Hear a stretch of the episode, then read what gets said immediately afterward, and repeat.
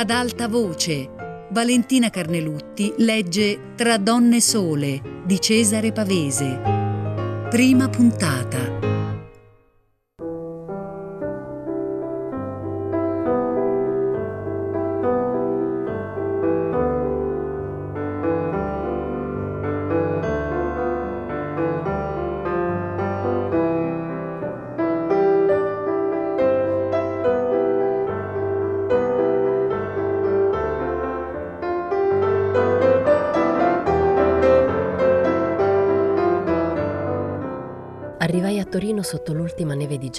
Come succede ai saltimbanchi e ai venditori di torrone. Mi ricordai che era carnevale vedendo sotto i portici le bancarelle e i becchi incandescenti dell'acetilene, ma non era ancor buio e camminai dalla stazione all'albergo sbirciando fuori dei portici e sopra le teste della gente. L'aria cruda mi mordeva alle gambe e stanca com'ero indugiavo davanti alle vetrine.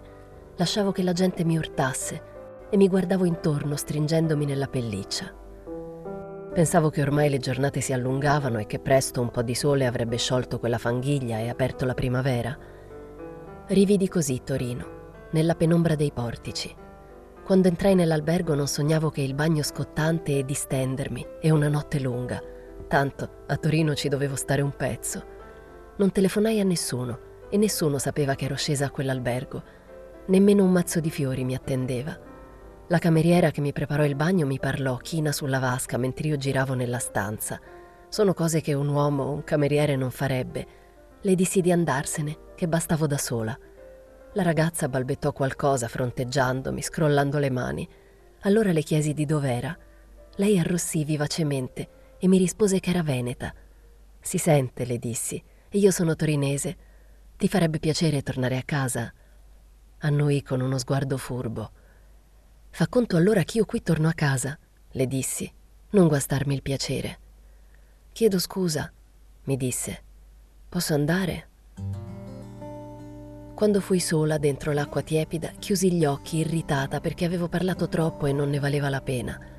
Più mi convinco che far parole non serve, più mi succede di parlare, specialmente fra donne. Ma la stanchezza e quel po' di febbre si disciolsero presto nell'acqua e ripensai l'ultima volta che ero stata a Torino, durante la guerra, l'indomani di un'incursione. Tutti i tubi erano saltati, niente bagno. Ci ripensai con gratitudine. Finché la vita aveva un bagno, valeva la pena di vivere. Un bagno e una sigaretta. Mentre fumavo con la mano a fior d'acqua, confrontai lo sciacquio che mi cullava coi giorni agitati che avevo veduto, col tumulto di tante parole, con le mie smanie, coi progetti che avevo sempre realizzato, eppure stasera si riducevano a quella vasca e quel tepore. Ero stata ambiziosa? Rividi le facce ambiziose, facce pallide, segnate, convulse. Ce n'era qualcuna che si fosse distesa in un'ora di pace? Nemmeno morendo quella passione s'allentava. A me pareva di non essermi mai rilassata un momento. Forse vent'anni prima, quando ero ancora una bambina, quando giocavo per le strade e aspettavo col batticuore la stagione dei coriandoli, dei baracconi e delle maschere, forse allora mi ero potuta abbandonare. Ma in quegli anni per me carnevale non voleva dir altro se non giostre, torrone e nasi di cartapesta. Poi con la smania di uscire, di vedere, di correre per Torino, con le prime scappate nei vicoli insieme a Carlotta e alle altre, col batticuore di sentirci per la prima volta inseguite, anche questa innocenza era finita. Strana cosa. La sera del giovedì grasso, quando papà s'era aggravato per poi morire, io piansi di rabbia e l'odiai pensando alla festa che perdevo. Soltanto la mamma mi capì quella sera e mi prese in giro e mi disse di levarmi dai piedi, di andare a piangere in cortile da Carlotta. Ma io piangevo perché il fatto che papà fosse per morire mi spaventava e mi impediva dentro di abbandonarmi al carnevale. Squillò il telefono non mi mossi dalla vasca perché ero felice con la mia sigaretta e pensavo che probabilmente proprio in quella sera lontana m'ero detto la prima volta che se volevo far qualcosa, ottenere qualcosa dalla vita, non dovevo legarmi a nessuno, dipendere da nessuno, come ero legata a quell'importuno papà. E c'ero riuscita, e adesso tutto il mio piacere era di sciogliermi in quell'acqua e non rispondere al telefono. Questo riprese, dopo un poco, e pareva irritato. Non ci andai ma uscii dall'acqua. M'asciugai lentamente, seduta nell'accappatoio, e stavo spalmandomi una crema intorno alla bocca quando bussarono. Chi è? Un biglietto per la signora. Ho detto che non ci sono. Il signore insiste. Mi toccò alzarmi e girare la chiave. La veneta impertinente mi tese il biglietto. Lo scorsi e dissi alla ragazza: Non voglio vederlo, ritorni domani. La signora non scende? Mi sentivo la faccia impiastrata, non potevo nemmeno farle una smorfia. Dissi: Non scendo, voglio un tè, digli domani a mezzogiorno. Quando fui sola, staccai il telefono, ma subito dall'ufficio risposero. La voce raschiava sul tavolino, impotente come un pesce fuor d'acqua. Allora gridai qualcosa nel telefono. Dovetti dire che ero io, che volevo dormire. Mi augurarono la buonanotte. Mezz'ora dopo la cameriera non era ancora tornata. Questo succede soltanto a Torino, pensai. Feci una cosa che non avevo mai fatto, come se fossi una ragazza sciocca. Mi infilai la vestaglia e socchiusi la porta. Nel corridoio discreto varie persone, camerieri, signori, la mia impertinente, s'accalcavano davanti a una porta. Qualcuno sottovoce esclamava qualcosa. Poi la porta si spalancò e piano, con molti riguardi, due camici bianchi portarono fuori una barella. Tutti tacquero e fecero largo. Sulla barella era distesa una ragazza, viso gonfio e capelli in disordine, vestita da sera di tulle celeste senza scarpe Benché avesse le palpebre e le labbra morte, si indovinava una smorfia che era stata spiritosa. Guardai distinto sotto la barella se gocciava sangue. Cercai le facce. Erano le solite, chi sporgeva le labbra, chi pareva ghignasse. Colsi l'occhio della mia cameriera. Stava correndo dietro la barella. Sulle voci sommesse del crocchio, c'era pure una signora in pelliccia e si torceva le mani, si levò quella di un dottore. Uscì dalla porta asciugandosi le mani e dichiarò che era finito, si levassero dai piedi. La barella sparì per le scale, sentii esclamare Fa piano. Guardai di nuovo la mia cameriera. Era già corsa a una sedia in fondo al corridoio e tornava col vassoio del tè. S'è sentita male, che disgrazia, disse entrandomi nella stanza, ma le brillavano gli occhi e non si tenne. Mi disse ogni cosa. La ragazza era entrata in albergo al mattino, veniva sola da una festa, da un ballo, S'era chiusa nella stanza, non s'era mossa tutto il giorno. Qualcuno aveva telefonato, l'avevano cercata, un questurino aveva aperto, la ragazza era sul letto, moribonda. La cameriera continuava. Prendere il veleno a carnevale, che peccato. E i suoi sono così ricchi. Hanno una bella villa in piazza d'armi, se si salva è un miracolo. Le dissi che volevo dell'altra acqua per il tè e che non si fermasse più sulle scale. Ma quella notte non dormii come avevo sperato e girandomi nel letto mi sarei data dei pugni per aver messo il naso nel corridoio.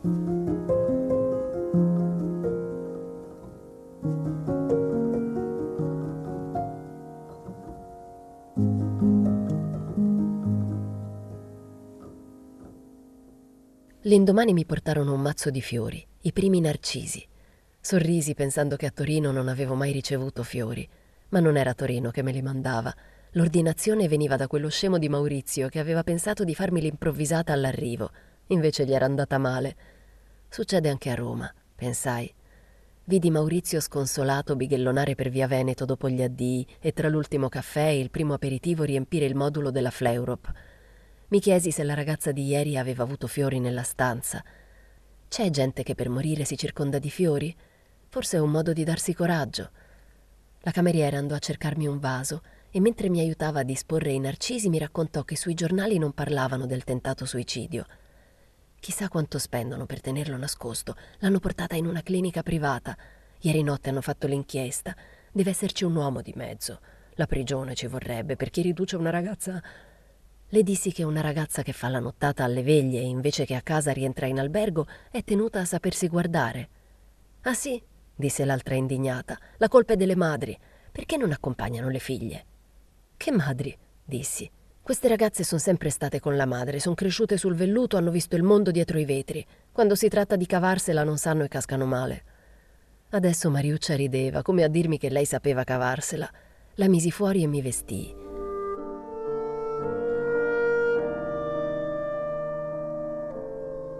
Per le strade era freddo e sereno. Nella notte aveva piovuto sulla fanghiglia e adesso il sole entrava sotto i portici. Sembrava una città nuova Torino una città finita allora, e la gente ci correva, ci si ritrovava casualmente come occupata a darle gli ultimi tocchi e riconoscersi.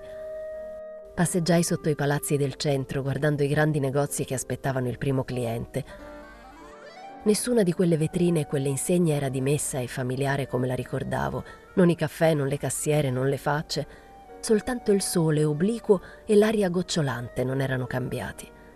E nessuno andava a spasso, tutti sembravano occupati. Per strada la gente non viveva, scappava soltanto. Pensare che un tempo quelle strade del centro m'erano parse, passandoci col mio scatolone al braccio, un regno di gente in ferie e spensierata, come allora immaginavo le stazioni climatiche. Quando si ha voglia di una cosa la si vede dappertutto. E tutto questo solamente per soffrire, per darmi calci nelle caviglie. Di che cosa aveva voglia, mi chiesi, quella stupida che ieri ha preso il Veronal? Un uomo di mezzo. Da ragazze si è sciocche. La mia Veneta aveva ragione. Rientrai all'albergo e mi vidi davanti la faccia inaspettata del magro Morelli, quello del biglietto. Me l'ero scordato. Come ha fatto a trovarmi? gli dissi ridendo. Non è nulla, ho aspettato. Tutta la notte. Tutto l'inverno. Vuol dire che ha tempo. Io quest'uomo l'avevo sempre veduto in costume da bagno sulle spiagge romane. Aveva il pelo sul torace magro, un pelo grigio quasi bianco.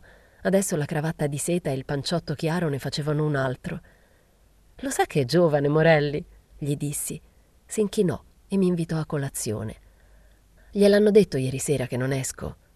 Pranziamo qui allora, disse lui. Questi tipi che scherzano senza mai ridere non mi dispiacciono. Danno un po' di soggezione e proprio per questo con loro ci si sente sicure. Accetto, gli dissi, a patto che mi racconti qualcosa di divertente. Come va il carnevale? Quando fummo seduti non mi parlò del carnevale, non parlò nemmeno di sé Parlò senza sorridere di un salotto di Torino, disse il nome, nobiltà, dove era successo che certi signori importanti, in attesa della padrona di casa, s'erano spogliati in mutandine e poi riseduti in poltrona, fumando e discorrendo. La padrona, stupita, s'era dovuta convincere che questo gioco era adesso di moda, una prova di spirito, e ci aveva scherzato a lungo con gli ospiti. Vede, Clelia, mi disse Morelli, Torino è una vecchia città, Dovunque questa trovata l'avrebbero avuta ragazzi, studenti, prime nomine. Qui invece tocca a gente anziana, commendatori e colonnelli. È un'allegra città. Sempre impassibile si chinò mormorando, la testa pelata laggiù. È uno... Non mi prende per quella contessa, gli dissi felice. Sono anch'io di Torino. Oh, lei non è di questo giro, lo sa bene. Non era tutto un complimento. Me lo rividi nei suoi peli grigi. Si è spogliato anche lei? dissi. Cara Clelia, se vuole essere presentata in quel salotto, che ci farebbe un'altra donna? Insegnerebbe alla padrona a fare lei lo spogliarello. Chi conosce a Torino? Ficca naso! Gli unici fiori che ho avuto a Torino sono venuti da Roma. L'aspettano a Roma? Alzai le spalle. Quel furbo Morelli conosceva Maurizio. Sapeva pure che scherzavo volentieri, ma le spese di spiaggia le pagavo da me. Sono libera, dissi. Non conosco che un obbligo, quello che mettono un figlio o una figlia, e per disgrazia non ho figli. Ma lei potrebbe essere mia figlia, o mi fa troppo vecchio. Sono io troppo vecchia. Finalmente s'aprì e sorrise con quei grigi occhi vivi. Senza muovere la bocca, senza fare una smorfia, si riempì d'allegria e mi squadrò con gusto. Conoscevo anche questa. Non era tipo da attaccarsi a una bambina. Lei che sa tutto di quest'albergo, dissi, mi racconti dello scandalo di ieri. Conosce la ragazza? Mi squadrò ancora e scosse il capo. Conosco il padre, dichiarò. Un uomo duro, volitivo, una specie di bufalo. Costruisce motociclette e gira per la fabbrica in tuta. Ho veduto la madre. Non conosco la madre. Brava gente, ma la figliola è pazza. Pazza secca? Morelli si rabbuiò. Chi ha provato una volta ci ricasca. Cosa dice la gente? Non lo so, disse lui. Questi discorsi non li ascolto. Sono come i discorsi del tempo di guerra, tutto può darsi, ma la causa vera è una sola. Si toccò la tempia col dito, tornò a sorridere con gli occhi, tese la mano sulle arance e mi disse L'ho sempre vista mangiar frutta, Clelia. Questa è la vera gioventù. Lasci i fiori ai romani. Quel tale calvo della storiella muggì qualcosa al cameriere, buttò il tovagliolo e se ne andò, grasso e solenne. Ci fece un inchino. Io gli risi in faccia. Morelli, impassibile, gli fece un cenno con la mano. L'uomo è il solo animale, osservò, che guadagna a vestirsi. Quando venne il caffè non mi aveva ancora chiesto che cosa facevo a Torino. Probabilmente lo sapeva e non c'era bisogno di dirglielo, ma nemmeno mi chiese se mi fermavo poco o molto. Questo mi piace nella gente. lasciar vivere. Vuole uscire stasera? mi disse. Torino di notte. Devo prima dare un'occhiata a Torino di giorno. Mi lasci sistemare. Lei è in questo albergo? Perché non viene a casa mia? Doveva pur dirmelo. Lasciai cadere la proposta come se fosse un prezzo assurdo. Gli dissi di passare, semmai, a prendermi alle nove. Lui ripeté: Posso ospitarla a casa mia? Sciocco, gli dissi. Non siamo ragazzi. Verrò a farle visita un giorno. Quel pomeriggio me ne andai per conto mio e lui la sera mi accompagnò a un veglione. La sera, quando rientrai, Morelli, che mi aspettava in sala, notò che ero uscita in soprabito senza pelliccia. Lo feci salire e mentre mi preparavo gli chiesi se passava le giornate in albergo. Le notti le passo in casa, mi disse. Davvero? Parlavo nello specchio, voltandogli le spalle. Nelle sue terre ci passa mai? Ci passo in treno quando vado a Genova. Mia moglie ci vive. Per certi sacrifici non ci sono che le donne. Anche sposate? Borbottai. Sentii che rideva. Non soltanto quelle, sospirò. Mi fa pena che lei, Clelia, vada in giro vestita in tuta a sorvegliare gli imbianchini. Però quel sito in via Po non mi piace. Che credete di venderci? Torino è proprio una portieria, dissi. Le città invecchiano come le donne. Per me non ha più di trent'anni, trentaquattro, via, ma non l'ho scelta io via Po, l'hanno scelta da Roma. Si vede. Ce ne andammo. Mi fece piacere che Morelli, che capiva tutto, non avesse capito perché quel giorno era uscita in soprabito. Ci pensavo mentre salimmo nel tassì e ci pensai dopo. Credo che in quella baraonda del veglione, quando a forza di cerri, di kümmel e di presentazioni mi ebbe ridotta a sentirmi smaniosa e infelice, glielo dissi. Invece che in via Po ero andata dal parrucchiere. Un piccolo parrucchiere, a due passi dall'albergo, e mentre mi asciugava i capelli sentivo la voce acuta della manicurista dietro la tramezza a vetri raccontare come quel mattino era stata svegliata dall'odore del latte versato sul gas. Che roba, nemmeno il gatto lo sopporta. Stasera mi tocca lavare il fornello. Mi bastò questo per vedere una cucina con un letto disfatto, i vetri sporchi sul balcone, le scale buie come scavate nei muri. Lasciando il parrucchiere non pensavo che al vecchio cortile e rientrai in albergo, deposi la pelliccia, mi misi il soprabito. Bisognava che tornassi in quella via della basilica e magari qualcuno poteva riconoscermi. Non volevo avere l'aria superba.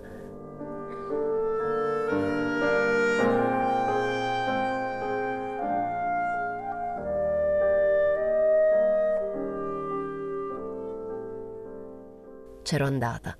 Avevo prima girato i paraggi. Conoscevo le case, conoscevo i negozi. Fingevo di fermarmi a guardare le vetrine, ma in realtà esitavo mi pareva impossibile d'essere stata bambina su quegli angoli e insieme provavo come paura di non essere più io. Il quartiere era molto più sporco di come lo ricordavo. Sotto il portico della piazzetta vidi la bottega della vecchia erborista. C'era adesso un ometto magro, ma i sacchetti di seme e i mazzi d'erba erano gli stessi. Di lì nei pomeriggi d'estate veniva un profumo intenso di campagna e di droghe. Più in là le bombe avevano diroccato un vicolo. Chissà Carlotta, le ragazze, il lungo, Chissà i figli di Pia. Se le bombe avessero fatto un solo spiazzo di quel rione, sarebbe stato meno difficile passeggiarci coi ricordi. Mi infilai nella viuzza proibita, passai gli usci a mattonelle. Quante volte eravamo fuggite di corsa davanti a quegli usci. Quel pomeriggio che avevo fissato in faccia un soldato che usciva di là con l'aria scura, com'era stato? E quando era venuta l'età che avrei osato anche parlarne e che più che paura quel luogo mi fece rabbia e ribrezzo, Ormai andavo all'atelier da un'altra parte, avevo amici e sapevo perché lavoravo. Ero arrivata in via della Basilica e non ebbi il coraggio. Passai davanti a quel cortile, levai gli occhi, intravidi la volta bassa e i balconi. Ero già in via Milano. Impossibile tornare. Il materassaio sulla porta mi guardava. Qualcosa dissi di tutto questo a Morelli nell'orgasmo della veglia quando era quasi mattino e si beveva e discorreva stracchi per tener duro ancora un poco. Dicevo, Morelli, questa gente che balla e che s'ubriaca è nata bene. Hanno avuto servitori, bali e domestici, hanno avuto villeggiature, favori. Bella forza. Chi di loro avrebbe saputo dal niente, da un cortile che ha un buco, arrivare fino a questo veglione? E Morelli mi batteva la mano sul braccio e diceva Coraggio, ci siamo arrivati. Se sarà necessario arriveremo fino a casa. È facile, dicevo, per le figlie e le signore di famiglia vestirsi come sono vestite. Non hanno che da chiedere. Non hanno nemmeno da far becco l'amico. Parola che preferisco vestire le vere puttane. Quelle almeno sanno che cos'è lavorare. Si vestono ancora le puttane? diceva Morelli. Avevamo cenato e ballato, avevamo conosciuto molta gente. Morelli aveva sempre qualcuno alle spalle che gli gridava Poi ci vediamo. Qualche faccia e qualche nome li riconobbi. Erano gente passata da Roma nel nostro salotto di prova. Riconobbi qualche vestito, un abito lungo a paniere di una contessa che aveva da noi il suo mannequin. Io stessa l'avevo spedito giorni prima. Una piccola signora involò, mi fece perfino un sorrisetto. Si voltò il cavaliere. Riconobbi anche lui. S'erano sposati l'anno prima a Roma. Questo si divincolò in segno di saluto. Era un lungo biondo diplomatico, poi subì uno strattone. Suppongo che la moglie lo richiamasse al dovere ricordandogli che ero la sarta. Fu così che il sangue cominciò a bollirmi. Poi venne una colletta per i poveri ciechi. Un signore in smoking con un berretto rosso di carta fece un discorso a barzellette sui ciechi e sui sordi e due signore bendate corsero per la sala, acchiappando gli uomini che pagavano un tanto e poi potevano baciarle. Morelli pagò. Poi l'orchestra tornò a suonare, qualche crocchio cominciò a far baccano, a cantare e rincorrersi. Morelli tornò al tavolino con una grossa signora in lamè rosa, la pancia d'un pesce, e un giovanotto e una signora più fresca che finivano allora di ballare e si lasciarono cadere di schianto sul divano. Subito l'uomo rimbalzò. La mia amica Clelia Oitana, diceva Morelli. La grossa signora si sedette e mi guardò facendosi vento. La seconda, in scollato viola aderente, mi aveva già tutta frugata con gli occhi e sorrise a Morelli che le accese la sigaretta. Non ricordo i loro primi discorsi. Tenevo d'occhio quel sorriso della giovane. Aveva l'aria di avermi sempre conosciuta, di prendermi in giro, me e Morelli, tutti, eppure adesso non guardava che il suo fumo. L'altra rideva e cianciava sciocchezze. Il giovanotto mi invitò a ballare. Ballammo. Si chiamava Fefè. Mi disse qualcosa di Roma, tentò di incollarsi e di stringermi. Mi chiese se proprio Morelli era il mio cavaliere. Gli dissi che non ero un cavallo. Lui allora ridendo si strinse di più. Doveva aver bevuto più di me. Quando tornammo non c'era che la grassa signora e si faceva ancora vento. Morelli era in giro.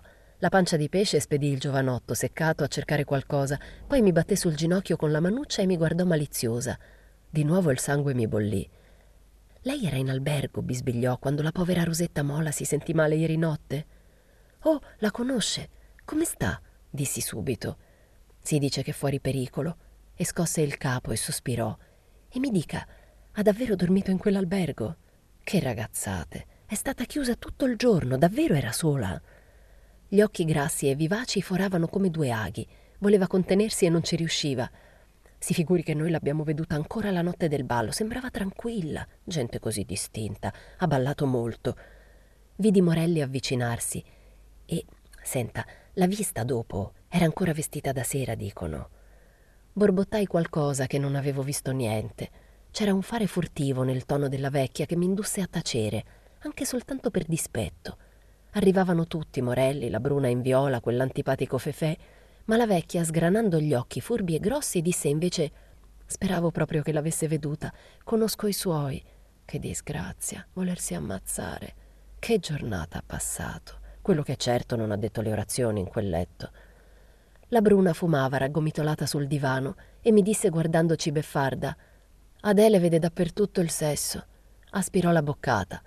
Ma non è più di moda. Solamente le serve o le sartine vogliono uccidersi dopo una notte d'amore. Una notte e un giorno, disse Fefè. Sciocchezze, non sarebbero bastati tre mesi. Per me era sbronza e s'è sbagliata nella dose. Probabile, disse Morelli. Anzi, è certo. Si inchinò alla grassona.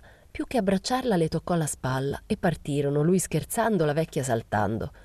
La bruna si girò dentro il fumo, mi diede un'occhiata e lodò la fantasia del mio abito. Disse che a Roma era più facile vestirsi. Disse: C'è un'altra società, c'è più esclusione. Se l'è fatto lei? Me lo chiese così, con quell'aria scontenta e beffarda. Non ho tempo di farmi vestiti, scattai, sono sempre occupata. Vede gente, mi disse, vede questo, vede quello. Non la finiva più coi nomi. Questo e quello, le dissi, non pagano di giorno i debiti che fanno di notte. La tale, le dissi, quando le scadono troppe fatture scompare e va a Capri. Stupendo, gridò la Bruna, che simpatici. La chiamarono dalla folla, qualcuno era arrivato. Lei si alzò, scenerò e corse via. Rimasi sola con Fefè che mi guardava imbambolato. Gli dissi: Lei ha sete, giovanotto, perché non fa il giro? Mi aveva già spiegato che il suo sistema di bere era girare ai vari tavoli, riconoscere dappertutto qualcuno e accettare un bicchierino. Si mescolano gli alcol, ma pazienza, diceva ghignando. Ballando si sbatte il cocktail. Lo spedì, tornò Morelli e mi fece quel magro sorriso. Piaciute le dame? mi disse. Fu allora che mi accorsi che non mi importava granché della festa e mi misi a sfogarmi con lui.